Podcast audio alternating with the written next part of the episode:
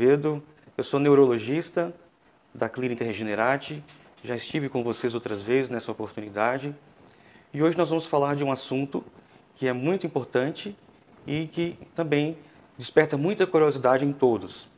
Quem nunca ouviu falar sobre um aneurisma cerebral? Alguém já ouviu falar de um vizinho, um parente, alguém que morreu de aneurisma cerebral ou que tem um aneurisma cerebral? Então esse será o tema da nossa discussão de hoje. E nós temos o prazer de ter aqui o nosso convidado, o Dr. Felipe Vilar, que é especialista em doenças cerebrovasculares. Especificamente nessa noite vai falar sobre sua experiência em tratamento de aneurismas cerebrais. E peço a todos vocês que nos acompanhem, nos dê o like aí, curte a nossa live e possam enviar o link também para outras pessoas que vocês conheçam que podem se beneficiar com este assunto, para que podemos alcançar e ajudar mais pessoas. Doutor Felipe, boa noite. Boa noite, Daniel. Tudo bem? É um prazer poder estar aqui com vocês. É, estou trabalho sempre na clínica Regenerate. É um prazer poder falar sobre aneurisma cerebral, essa patologia que é tão prevalente hoje na, na nossa sociedade. Ok. Doutor Felipe, para as pessoas que não sabem é, o que é um aneurisma cerebral, então explica para a gente o que é um aneurisma.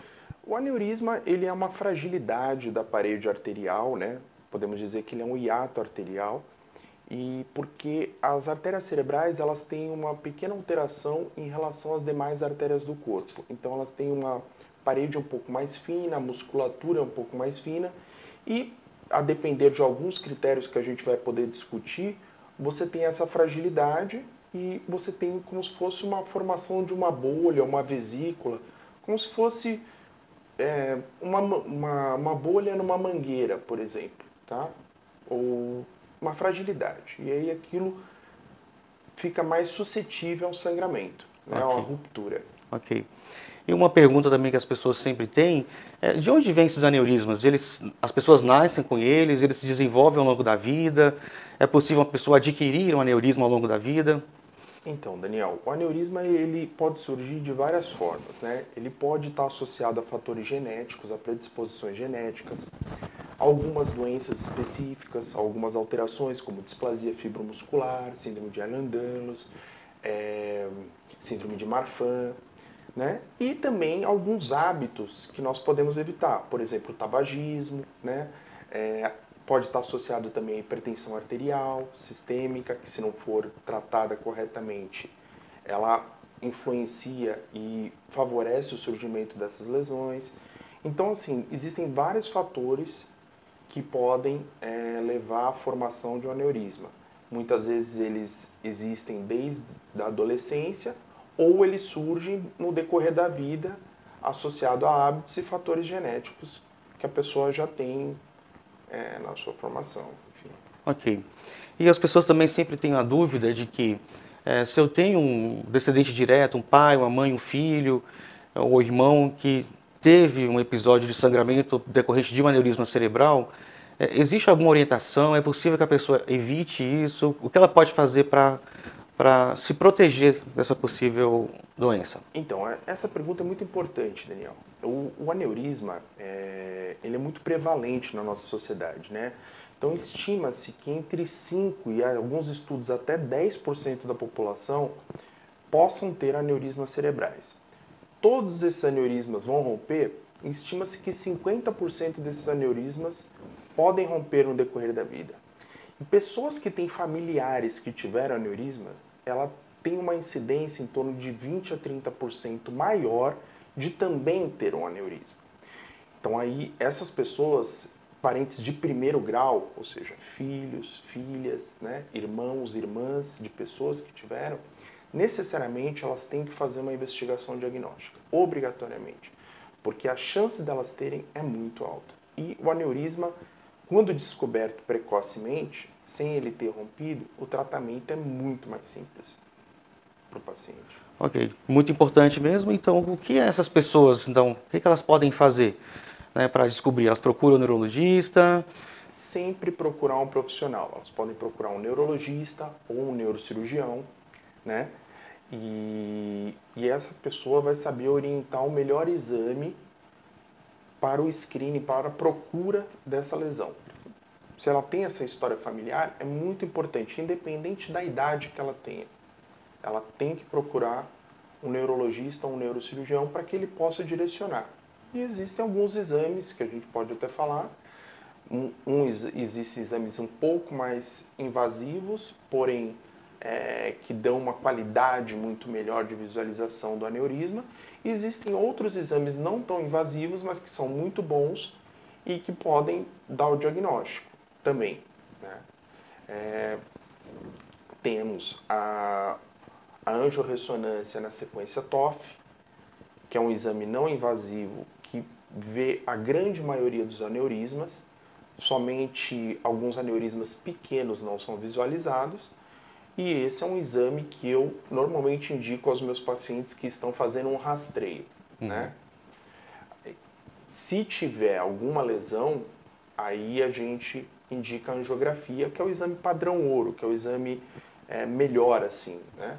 Para ser feito e a gente obtém realmente uma qualidade melhor, já um exame mais preparado para tratar o paciente. Tá? É. Doutor Felipe, as pessoas também, elas têm uma dúvida, elas sempre perguntam para a gente, é, existe algum sintoma, algum sinal que a pessoa possa sentir que pode dizer a ela, olha, esse sinal, esse sintoma pode ser um aneurisma? Sem que seja o rompimento? Então, a, a ruptura ela é muito mais sintomática né, do que os aneurismas não rotos, a grande maioria deles é silencioso. Né?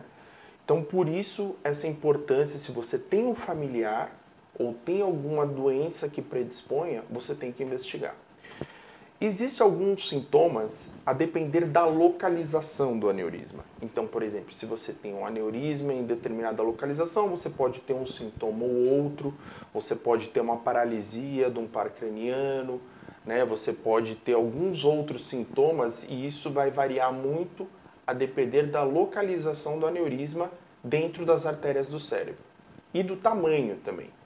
Então, os aneurismas maiores eles podem dar uma série de alterações. Pode dar alteração visual, pode comprimir o nervo óptico, você pode ter uma paralisia do, do olhar por uma, uma compressão não do nervo óptico, mas de um outro nervo que está ali próximo, a depender muito da onde esse aneurisma está localizado. Então é, é muito importante esses pequenos detalhes que eles, se o paciente observa, procurar um neurologista, procurar um, um neurocirurgião, ou mesmo um clínico que examine com cautela, ele vai observar essa alteração. Né? Ótimo.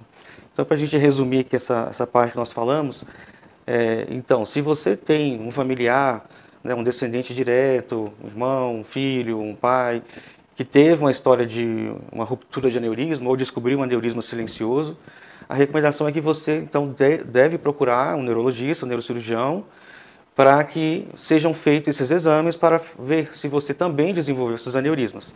E dessa forma a gente consegue tratar antes que as coisas piores podem acontecer, né, que seria a ruptura do aneurisma.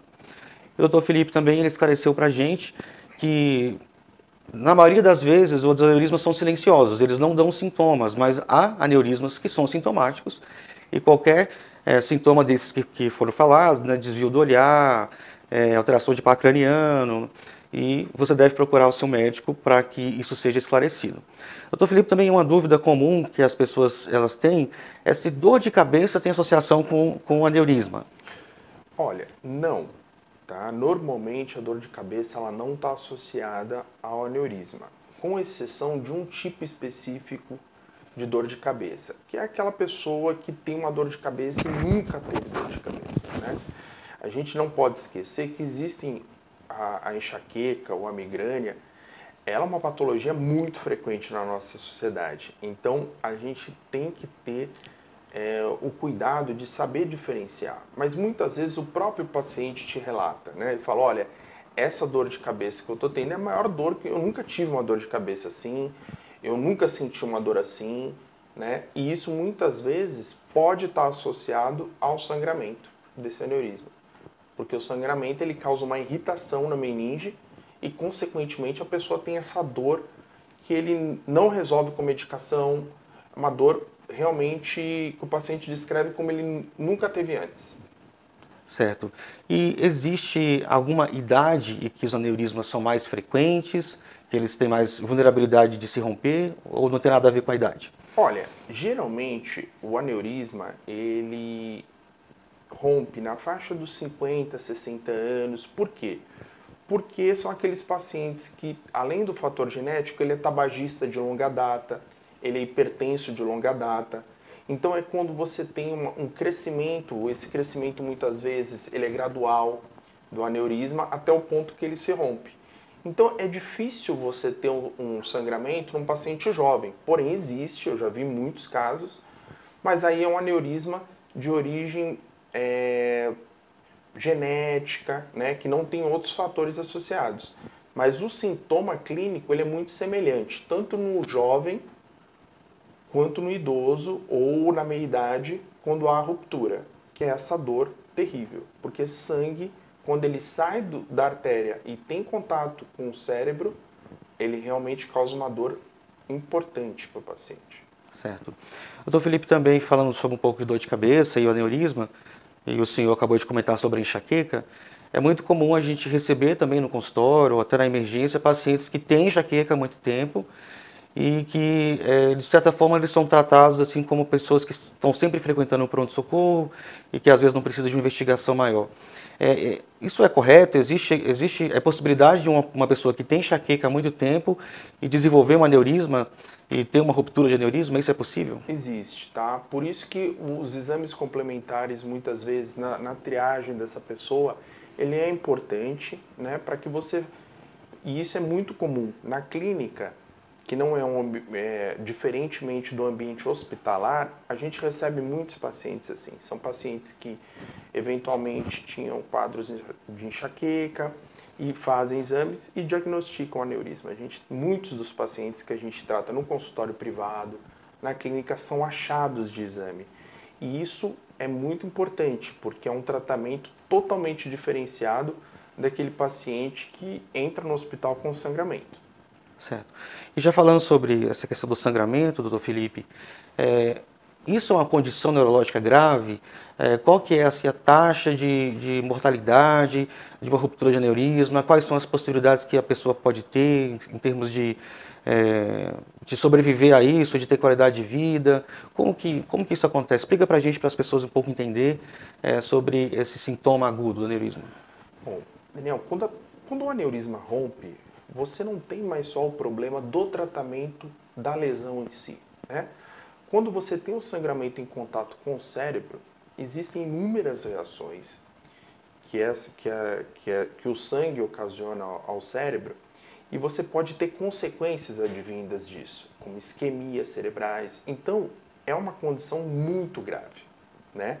No primeiro momento, quando você recebe um, um paciente desse, o que, que deve ser feito? O aneurisma deve ser tratado o mais rápido possível, porque o ressangramento é muito grande. E que, o que, é importante nisso? Em torno de 50% das pessoas que têm o sangramento, elas falecem sem ter a chance do tratamento. Então, as pessoas que chegam ao hospital com, com um aneurisma roto, ele tem que ser tratado né? E daí por diante, a gente dá sequência a todo o tratamento. Então, isso envolve uma equipe multidisciplinar que vai ter que acompanhar esse paciente, neurologista, intensivista, é, Doppler transcraniano diário para acompanhar, ver se esse paciente está desenvolvendo uma entidade chamada vasoespasmo. que é uma coisa muito prevalente nos, nos sangramentos, nas hemorragias subaracnoides, que são as hemorragias advindas dos aneurismas. E isso realmente é uma coisa muito grave, porque o paciente, mesmo que ele trate o aneurisma, o problema não está resolvido. Ele pode ter sequelas advindas desse sangramento, né? E isso pode ter uma consequência depois para o paciente muito grave. É, por isso a importância de né, fazer um, um, rastreio, né, principalmente se você tem é, familiares que têm o, o, também a história de aneurisma. Eu quero pedir vocês também que podem enviar suas perguntas aqui no chat, tá? Que nós vamos tentar responder todas elas se for possível. E também pode chamar aí seus amigos, seus, é, seus parentes para assistir essa live, caso seja interessante para vocês. É, o Dr. Felipe ele falou aqui da importância, né, da, da, da gravidade que é quando esse aneurisma se rompe e que o paciente, se ele for bem tratado, né, se ele tiver um socorro imediato, ele tem chances de sobreviver, de ficar bem, mas também o contrário pode acontecer, né? Se o paciente ele não tiver o diagnóstico é, imediato ou se tiver um sangramento muito extenso, ele pode às vezes nem chegar vivo ao hospital. Isso é muito frequente, Daniel. O óbito no, nas hemorragias subaracnoides é uma, de uma incidência muito alta. Então, estima-se aproximadamente que metade dos pacientes não consigam ter assistência hospitalar. Ou seja, porque é muito grave. A quantidade de sangramento muitas vezes causa uma lesão muito grande no cérebro e a pessoa acaba falecendo. Né? Então, assim, é muito importante é, o rastreio, porque é, 5 a 10% da população pode ter um aneurisma.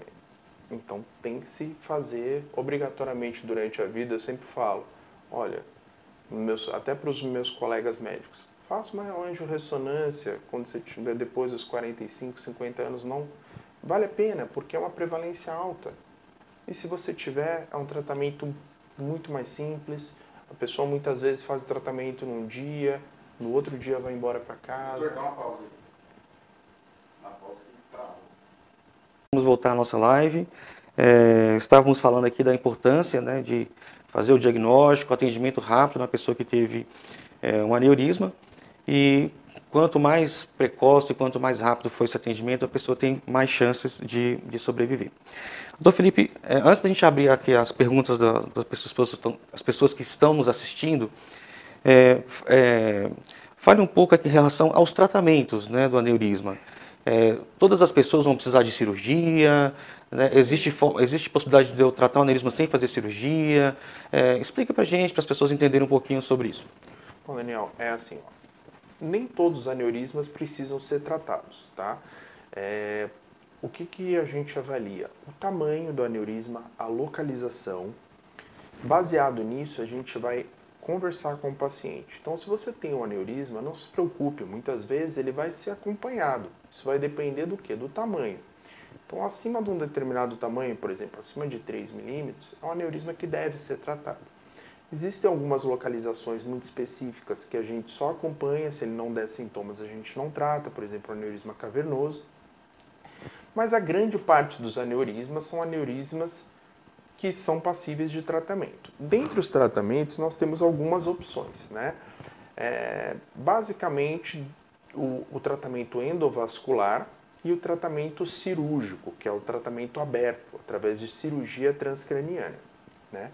Isso vai depender, é, assim, ah, mas qual que é o melhor? Não existe um melhor, né? Existe é, a localização, o tamanho e a conformação do aneurisma. Então, baseado nisso, o especialista vai orientar a pessoa qual o melhor tratamento. Né? Lógico que no decorrer dos anos, desde 1991, quando foi iniciado o primeiro tratamento endovascular, é, esse tratamento progrediu muito. Então hoje a gente pode dizer que grande parte, em torno de 60% dos aneurismas são tratados por via endovascular. O que é o tratamento endovascular? É o tratamento que é feito pela artéria do paciente, ou seja, pela uma via natural do paciente. Ou seja, você entra pela artéria, seja do braço ou seja na perna, chega ao cérebro e trata essa lesão. Já a cirurgia transcraniana, ela existe já há muito mais tempo. Então, desde a década de 60, ela vem sendo cada vez mais desenvolvida Tanto os dois tratamentos hoje, você tem excelentes profissionais, você tem estruturas muito boas para te dar assistência. Vai depender muito do tipo de aneurisma e da localização, né? A escolha desse tratamento. Então isso não é uma escolha é, aleatória, né? Claro que cada tipo de aneurisma, cada localização tem um melhor tratamento. Doutor Felipe, vou comentar aqui com você uma coisa que é muito comum né, no dia a dia. É o paciente que tem cefaleia crônica, dor de cabeça crônica, e, e ele sempre pede para a gente no consultório um exame. Ah, eu quero fazer um exame, às vezes acontece mais com o clínico, né? E, e por acaso, um desses exames vem com um aneurisma, né? um achado de exame. E às vezes é, aneurismas pequenos, né? como, como o senhor falou, chamados de aneurismas baby, né? 2 milímetros, 1 milímetro e as pessoas ficam desesperadas. E vamos esclarecer para as pessoas, assim, é possível que essa dor de cabeça não tenha relação com esse aneurisma? É muito provável que essa dor de cabeça não tenha relação com o aneurisma, porque a, a, a, a dor de cabeça ela é muito mais prevalente. Né? E o aneurisma ele não tem uma incidência tão baixa, né? em torno de 5 a 10%. Então, essa pessoa, como ela tem uma, uma, uma sintomatologia crônica e muitas vezes ela faz abuso de analgésico, então acaba tendo mais crises do que deveria se estivesse sendo tratada corretamente, ela acaba fazendo uma série de exames e acaba diagnosticando. Então muitas vezes isso cria um segundo problema. Mas se ele for bem acompanhado, não é um problema. É uma, uma vigilância que ele vai ter no decorrer da vida dele de acompanhar e talvez parar com alguns hábitos que são modificáveis, né? como por exemplo o tabagismo bebida alcoólica, né?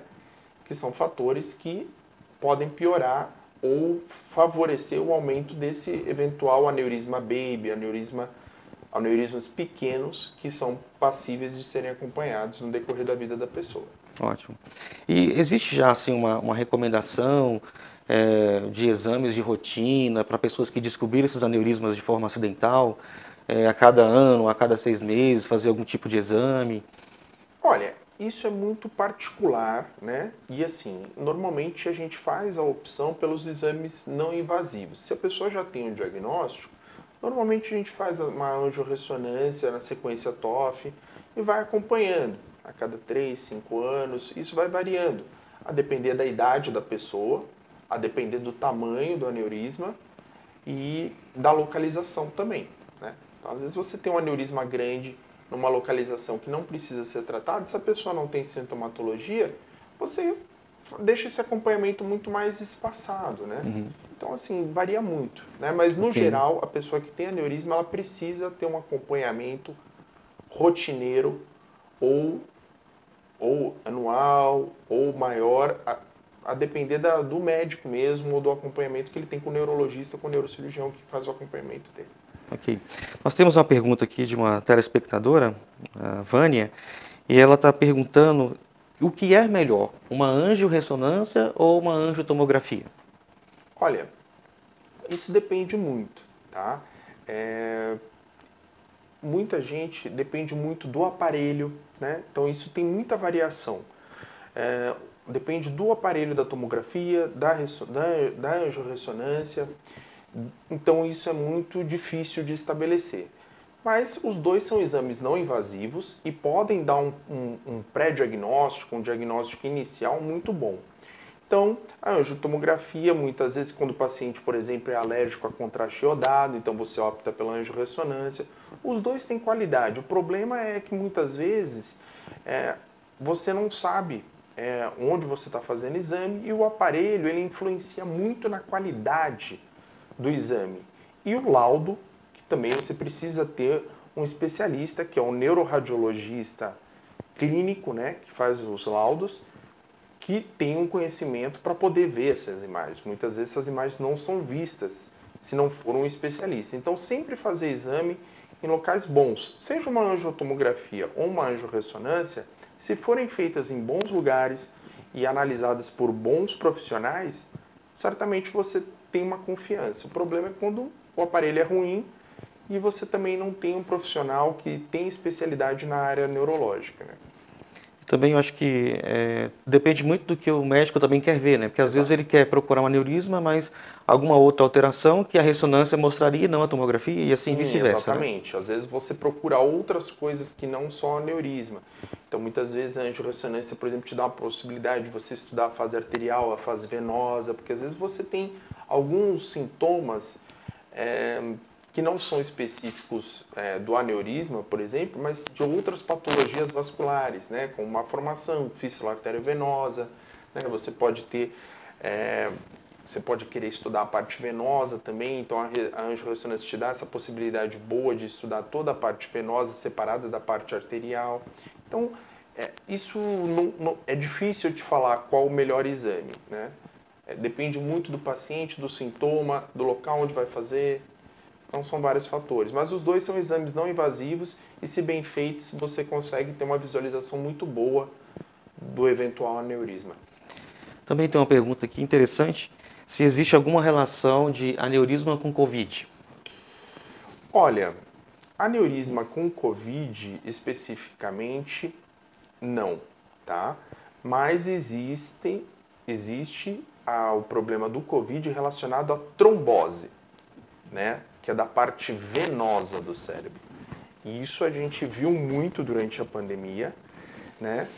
E a trombose normalmente ela é da parte venosa, mas com o Covid a gente viu trombose arterial também, né?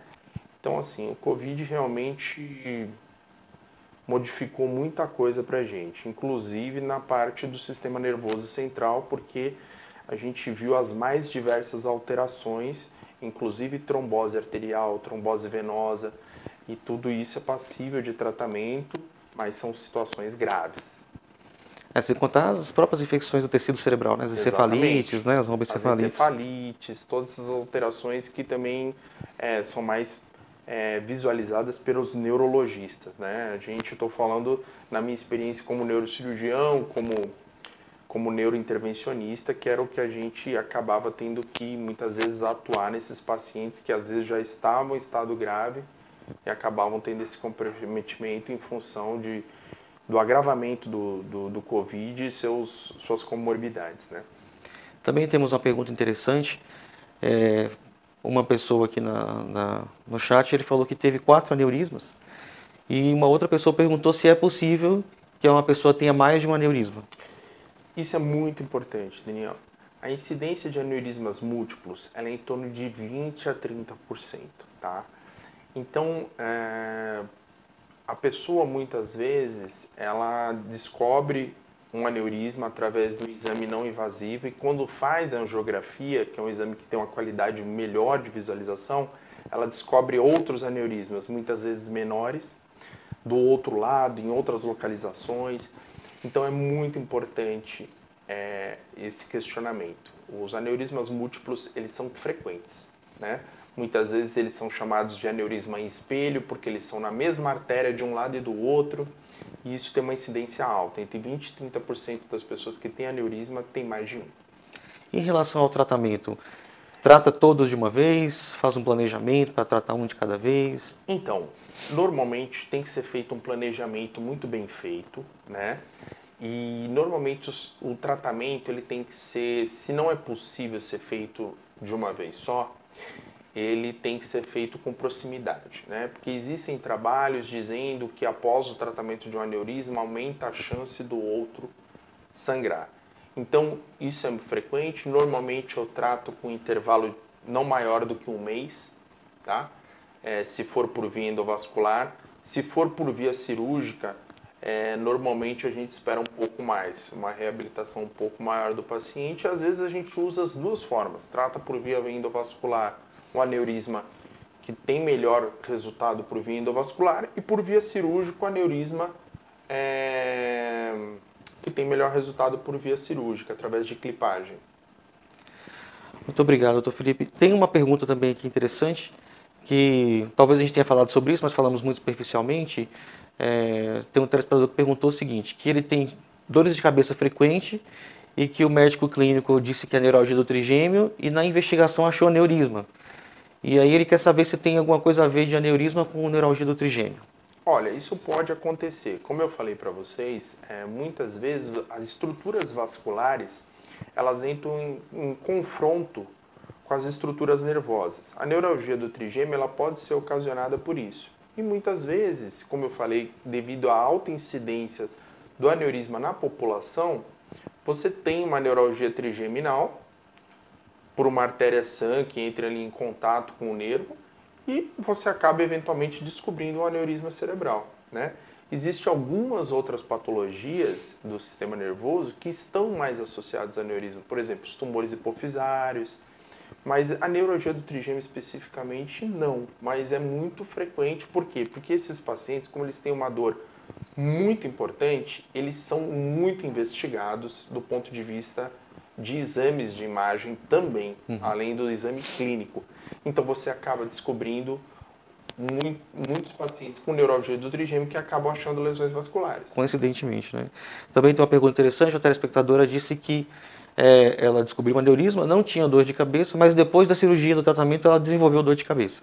Ela quer saber se isso é normal de acontecer.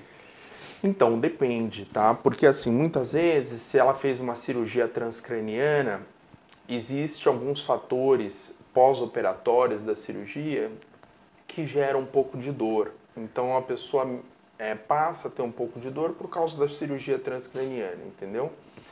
Então isso às vezes pode acontecer. Tem muitos pacientes que falam isso, né? Ah, doutor, eu operei, eu tô bem, mas eu sinto dor de cabeça, eu sinto um, um formigamento na, na região onde eu operei. Isso realmente pode acontecer. Não se esqueça que existe uma incisão, existe Normalmente o paciente fica sem deformidade nenhuma estética, porque a, a incisão ela é esconde na região do cabelo, então é, é, praticamente imperceptível, mas o paciente pode ter sintomas de, de, de cefaleia pós uma cirurgia. Da via endovascular é menos comum essa queixa, esse tipo de queixa. Tá. É, Para a gente também falar aqui, tem uma pessoa perguntando se ela colocou assim: espaço perivascular proeminente à comissura anterior. Bem, eu não entendi se ela quis dizer se é espaço Virchow-Robin ou um aneurisma, né? É. O espaço perivascular de Virchow-Robin, né, que tem esse epônimo, nada mais é do que uma alteração anatômica benigna, tá? Ele não tem correlação com aneurisma. Existem algumas patologias vasculares que podem aparecer num laudo de exame que elas não carecem de tratamento e são achados, ou alguns são até algumas alterações mesmo, mas que não necessitam tratar. Então, assim, é importante procurar um, um especialista. Procure seu neurologista, procure um neurocirurgião. Se ele for especialista na área vascular, melhor ainda. Se não, ele vai poder te orientar o que, que é relevante e o que, que não é. Né? Porque as pessoas hoje elas pegam um laudo do exame e muitas vezes ficam muito preocupadas com isso, né? Porque tem um nome diferente falam, nossa, mas o que, que é isso, né? Então é preciso procurar o especialista para ele poder esclarecer, né? Também temos uma pergunta, uma paciente perguntando, uma paciente não, uma telespectadora perguntando se é, o que significa, se é possível ter um aneurisma fora da meninge. Olha, é fora da meninge é mais difícil, tá? A gente assim, existem alguns aneurismas que são extracranianos, tá? É, mas das, os que são realmente de maior importância são os que estão intracranianos. Por quê? Justamente pelo risco. Você tem um aneurisma extracraniano, por exemplo, de uma da carótida externa que vai para a face, pra...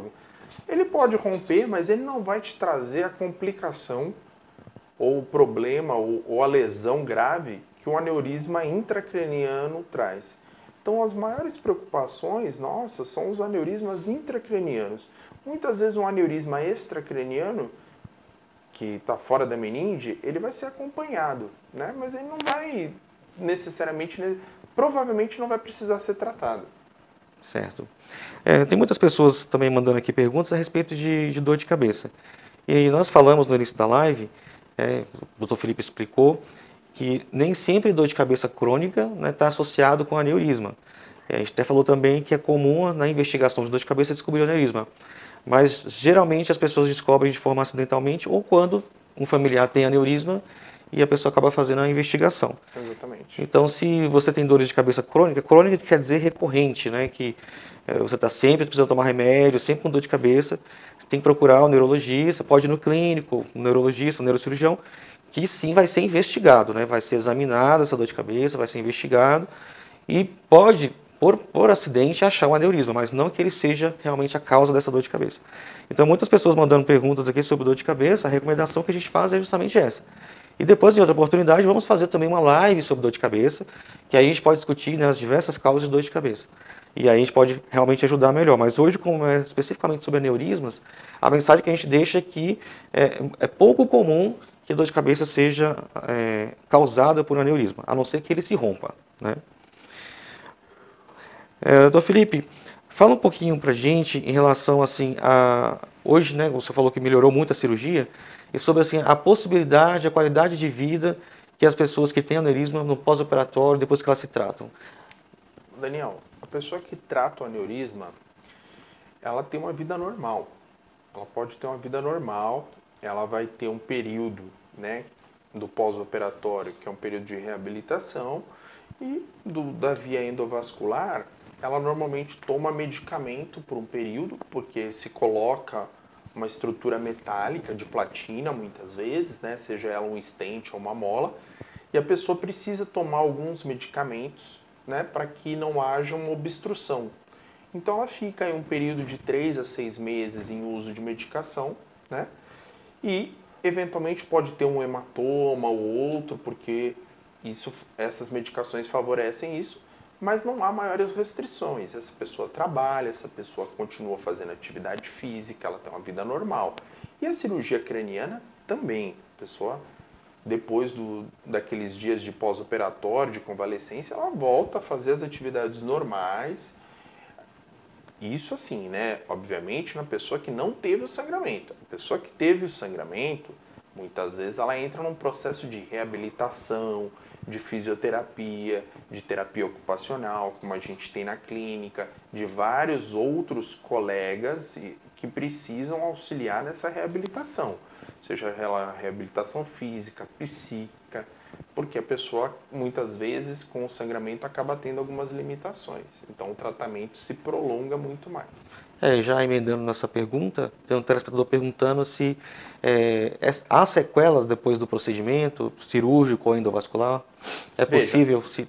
Todo procedimento cirúrgico, seja ele grande, pequeno, médio, existe um risco, tá?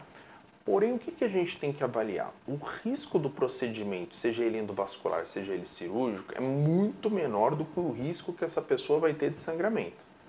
Ah, existe chance de complicação? Claro. É, o corpo humano é muito complexo, a cirurgia é uma, é, e o tratamento, eles têm as complexidades, seja pela via endovascular, seja pela via cirúrgica, então existe um risco, mas o risco é baixo comparado ao risco da pessoa ter o sangramento. Então se indica o tratamento por isso. Se o risco do tratamento fosse maior do que o, o risco da ruptura, do, da, da lesão romper, a gente não indicaria o tratamento, né? Então isso não seria uma coisa viável. Nós temos também uma pergunta aqui de uma telespectadora chamada Andréia. Ela perguntou até mais de uma vez que ela disse que no caso dela os aneurismas são genéticos e ela quer saber se ela vai ter isso pelo resto da vida. Olha, sim, tá? O aneurisma ele não some, tá? A chance um aneurisma trombosar, ou, ou seja, dele fechar, é muito baixa, tá? E ela tem, se ela não tratou esses aneurismas, se eles estão lá e ela faz acompanhamento, ela tem, terá que continuar acompanhando até o, por toda a vida, né? E se houver um crescimento de algum desses aneurismas, está indicado o tratamento. E, doutor Felipe, depois do tratamento, é, é, possível que a pessoa desenvolva outro aneurisma? É possível, tá? justamente por essa questão genética, é, continuar fumando, continuar com o tabagismo, continuar com o alcoolismo, isso favorece o surgimento de novos aneurismas. Muitas vezes a pessoa trata e aparece em outros aneurismas, porque ela não deixa os, os hábitos e tem predisposição. Então, realmente, eles surgem novamente. E aí você pode tratar novamente, mas é sempre como eu digo: se existe um modo de você os modos evitáveis, você tem que tentar seguir. Mas muitas vezes não é fácil, né? Então, de, de certa forma, é, existe como a pessoa evitar a, a formação de aneurismas? Existem os, existe os, os, fatores evitáveis, né? Por exemplo, a bebida alcoólica, você pode parar de beber, pode parar de fumar. O tabagismo é o pior deles, né? O tabagismo, ele é dificilmente quando você vê uma pessoa que sangrou na faixa etária mais elevada, na, na, acima dos 50 anos, dificilmente essa pessoa não é tabagista. E também a hipertensão arterial, e né? a hipertensão arterial. A hipertensão arterial, ela é um é muito prevalente. Né? O tabagismo aqui no Brasil é um país que vem diminuindo muito em relação a outros países, Europa, as pessoas fumam muito mais lá fora do que aqui no Brasil. Então a gente hoje vê menos fumantes, mas ainda é uma, uma endemia assim, no mundo, né, o tabagismo. É interessante a gente falar sobre isso, porque o, o ato de fumar não causa só câncer de pulmão, né? Então, Sim. causa diversos problemas, né? E nós estamos falando aqui especificamente dos aneurismas cerebrais. Né? É, o tabagismo ele causa problemas em, na neurocirurgia, por exemplo, ele causa desde o aneurisma a problemas na coluna, né? Então ele afeta o corpo como um todo, né? Muito isso a gente vê muito, por exemplo, quando você está fazendo um exame num paciente, paciente que não é tabagista e o tabagista de longa data é um exame totalmente diferente. O paciente tem muito mais tortuosidade, aterosclerose, as artérias são endurecidas, tem placas, então assim, é, a longo prazo o cigarro ele é muito deletério. Excelente, excelente, doutor. Então, a mensagem que eu, sempre deixo aqui né, nas, nas lives que a gente faz é a respeito do, dos hábitos de vida. Né? Nós falamos sobre Parkinson, falamos sobre TDAH, falamos sobre AVC, sobre tonturas. E sempre a gente, sempre no final, a gente acaba deixando essa mensagem de que praticar esporte, não fumar, não abusar da bebida alcoólica, se alimentar bem, ou seja, hábitos de vida saudável que é muito fácil de você né, seguir essas, essas propostas e que naturalmente vai te ajudar a, a prevenir várias doenças neurológicas e também outras doenças né, de Sim. outros órgãos, né, como Com câncer, certeza. etc. É, doutor Felipe, qual o tipo de, de mensagem final você quer deixar para os telespectadores? É, algum tipo de, de aviso ou de mensagem?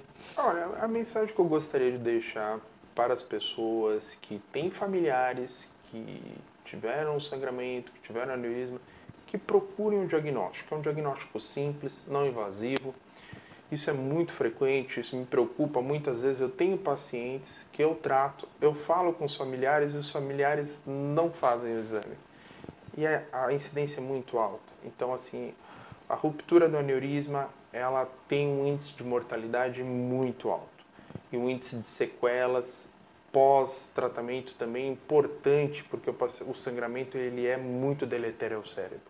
Então, se vocês puderem, tiverem algum familiar, se são tabagistas de longa data, vale a pena procurar um médico e ele vai pedir um exame para você. Procurar um neurologista, procurar um neurocirurgião, não custa, é um exame rápido e pode diagnosticar. Você sendo tratado, você tem uma vida normal. Doutor Felipe, agradeço muito a sua participação conosco nessa live. Muito obrigado. Para dividir o seu conhecimento. E o doutor Felipe também é médico da Regenerate, tá? Então, se vocês aí tiverem algum familiar, né, ou se enquadram nas situações, pode procurar a Regenerate, pode consultar com o doutor Felipe, né, ele está aí à disposição para ajudá-los no melhor tratamento possível. Agradeço também a audiência, a, aos telespectadores, a vocês que nos assistiram até aqui. E também deixamos o recado de que é, estamos abertos a responder as perguntas, mesmo que a live tenha terminado. Então você pode deixar a sua pergunta, pode também entrar em contato com os nossos canais de atendimento, deixando a sua dúvida, que nós vamos respondê-las assim que possível. E deixo desejar uma boa noite para vocês, um bom descanso e até o próximo encontro na próxima live.